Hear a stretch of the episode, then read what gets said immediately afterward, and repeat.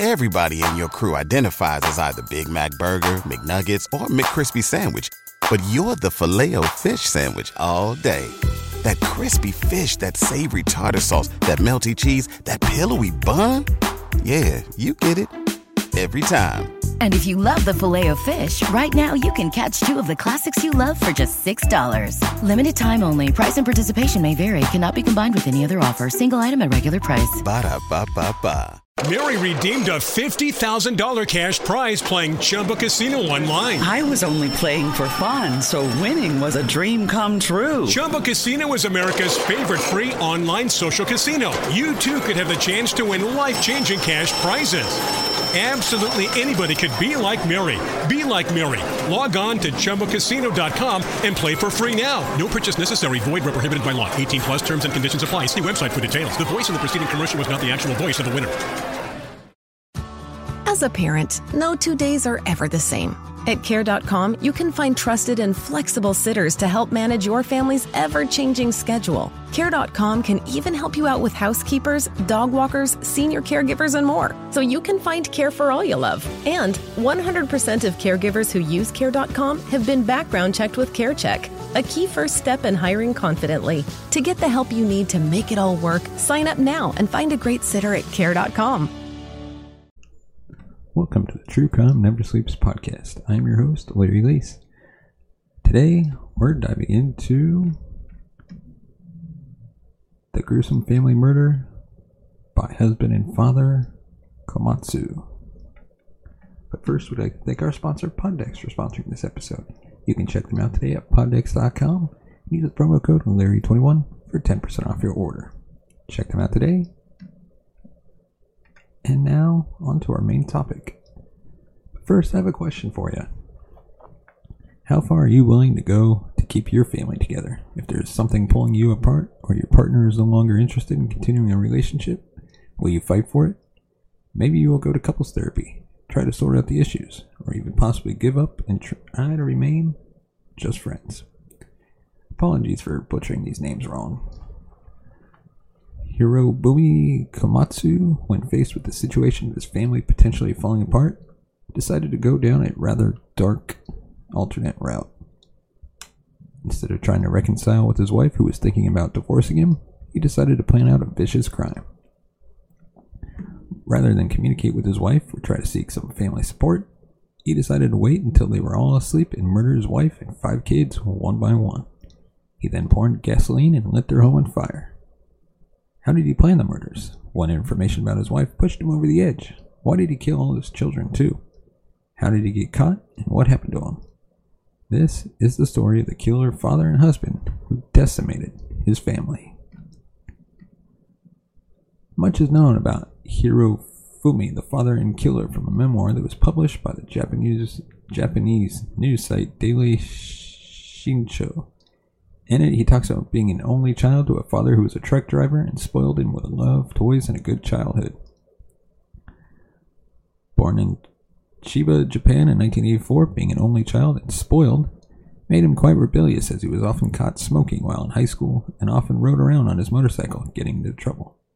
He eventually got expelled from high school and would spend most days visiting pachinko parlors, which are Japanese slot machine gambling centers. There isn't much reporting on what Hirobumi was doing for work, or even if he had a job, but it seems that he mostly did odd jobs and spent a lot of time gambling at pachinko. A few months before he met his future wife, his father died of cancer. In the mid-2000s, while he was doing some construction work, he injured his hand and was taken to the hospital. This is where he and Megumi, his wife, actually met and began a relationship. She had previously been married and was a divorced single mother with a daughter who was working at the hospital as a pharmacy clerk. A few months after they were dating, she got pregnant and the couple decided to move in together to start a family. Although her parents were against the marriage, she insisted and the couple married. Along with her daughter Yumeki from her first marriage, the couple had their first son together, Takara. Just a month after their son was born, he was sent to prison in 2000. He had been caught driving without a license and causing an accident and received a suspended sentence. Then, in 2010, he was caught driving without a license again and was sentenced to prison for 6 months. Apologies. One second. While in prison, he would bring Takara to visit him in prison. Megumi lied to her parents and told them Hirobumi was on a business trip. After a few months in prison, he was released on probation, decided to start looking for work to help support his family. He was living with the two kids, going from her parents' home to their home with Hirobumi to save money. She was collecting maternity as well as child payments from the government, as well as borrowing money from her parents and neighbors to make ends meet. Hirobumi ended up getting a job in construction, and by 2012, the couple finally started getting back on their feet. They also had their second child together, another boy, Ruya, with a stepdaughter and two sons. It was hard to make ends meet. Megumi continued to work in the pharmacy, and Hiro was working construction. But the salary was low, and once the government realized Megumi was living with someone, the child payments for her daughter stopped. The couple were drowning in loans and always behind on payments. In 2014, after finding she was pregnant again, she ended up having twin boys. Reiru, I'm not even going to try to pronounce these names, but I'll just call them R&R. To ensure the growing family could survive, Hirobumi started working nights as a paper delivery man along with his day job. In 2015, Hirobumi took a job to help clean up the disaster site at the Fukushima power plant after the big earthquake and tsunami in 2011. He would be bussed up every morning and brought back every night. The job was tough, but made enough money to help support the family. Megumi also became a dental assistant, and the family once again started flourishing. It's around this time that Hirobumi's uncle passed away, and Hirobumi was able to get some money from the inheritance. He used some to pay back loans, get his license back, and also buy a used van. He started working at a transportation company. In his memoir, he said he dreamt of being like his truck driver dad and was excited to follow in his footsteps. The owner of the company he worked at encouraged him to get a truck driving license. However, due to some issues, he wasn't able to get his license. Instead, he stopped communication with the owner, grew disappointed, and withdrew from working. His wife also lost her job as a dental assistant at this time, and the couple were both unemployed. By 2017, both out of work and drowning in debt again, the couple ended up going to pachinko and wasting away their last remaining money.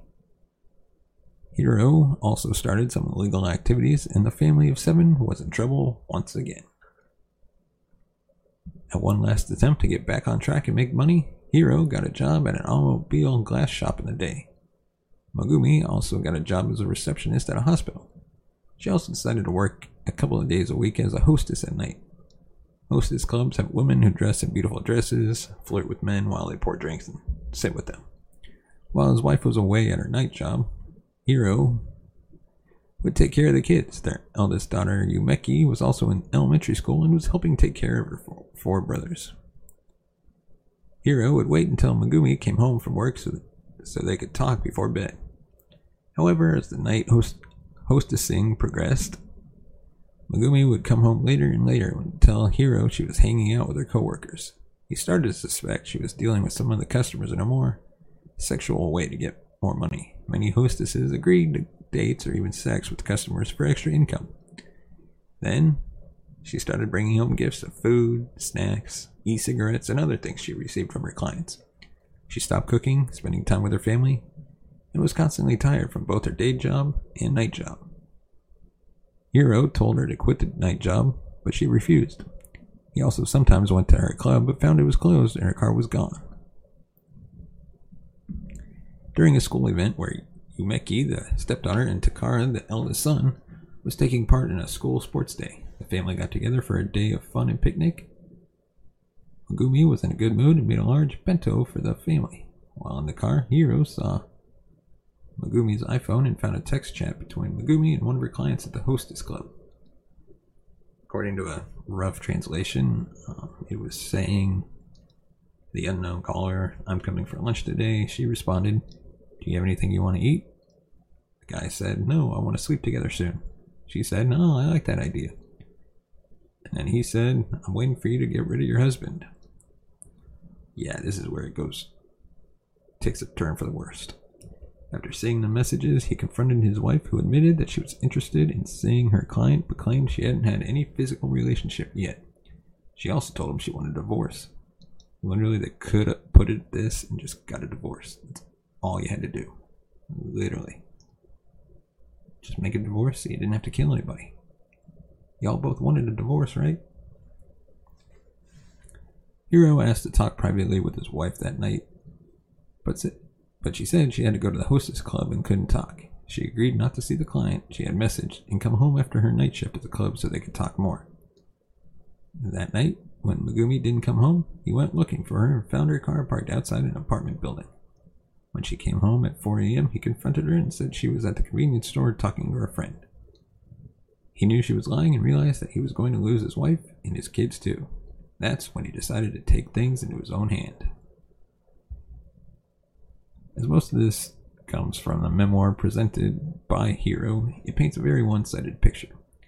During the trial, many acquaintances of Megumi claimed that Hiro was lazy, physically violent towards his wife, and had a bad temper. He was also witnessed by neighbors yelling at her and arguing with her. Unfortunately, we'll never know the full truth about how Hiro and his relationship with his wife and kids was, as they were all murdered and can't shed any light on his behavior at home.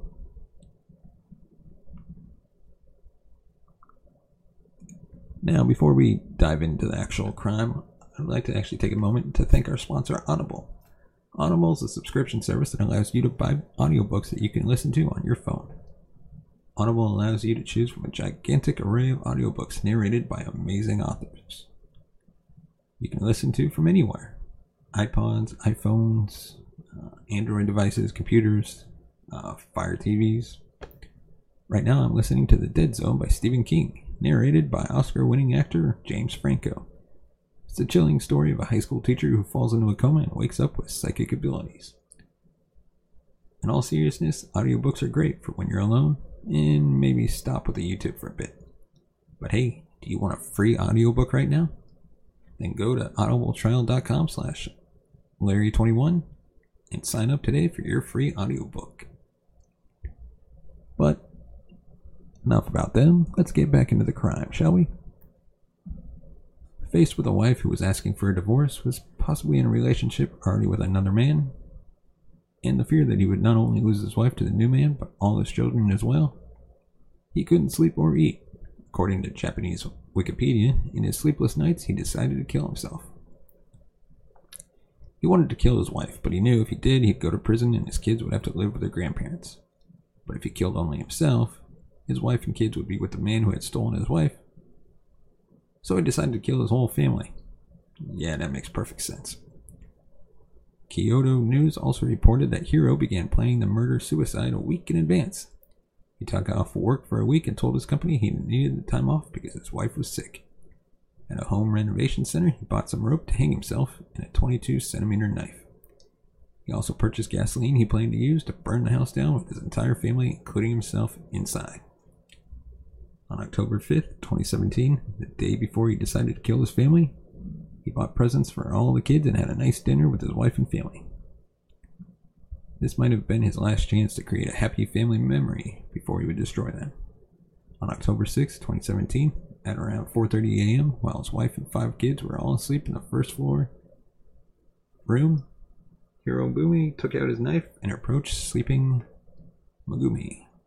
He got on top of her and repeatedly stabbed her. He moved to his 11-year-old stepdaughter and 4 sons, aged 7, 5, 3, and 3. He went from child to child, stabbing them one by one in the chest, back, and neck, until he was covered in blood. He then took out his lighter, doused the front entrance of the home in gasoline, and lit his house on fire. Once the fire started and flames started creeping up Hiro's legs, the pain was too much for him to handle, and he decided to flee his apartment. He went to a park close by to commit suicide, but once again lost his nerve and instead drove to the police station and turned himself in. Around 5 a.m. saying, "I just killed my entire family and set my home on fire." The Ibaraki Prefectural Police, as well as the fire department, showed up at his home and firefighters were able to extinguish the fire just before 6 a.m. The room where the family slept housed his dead wife and 4 kids.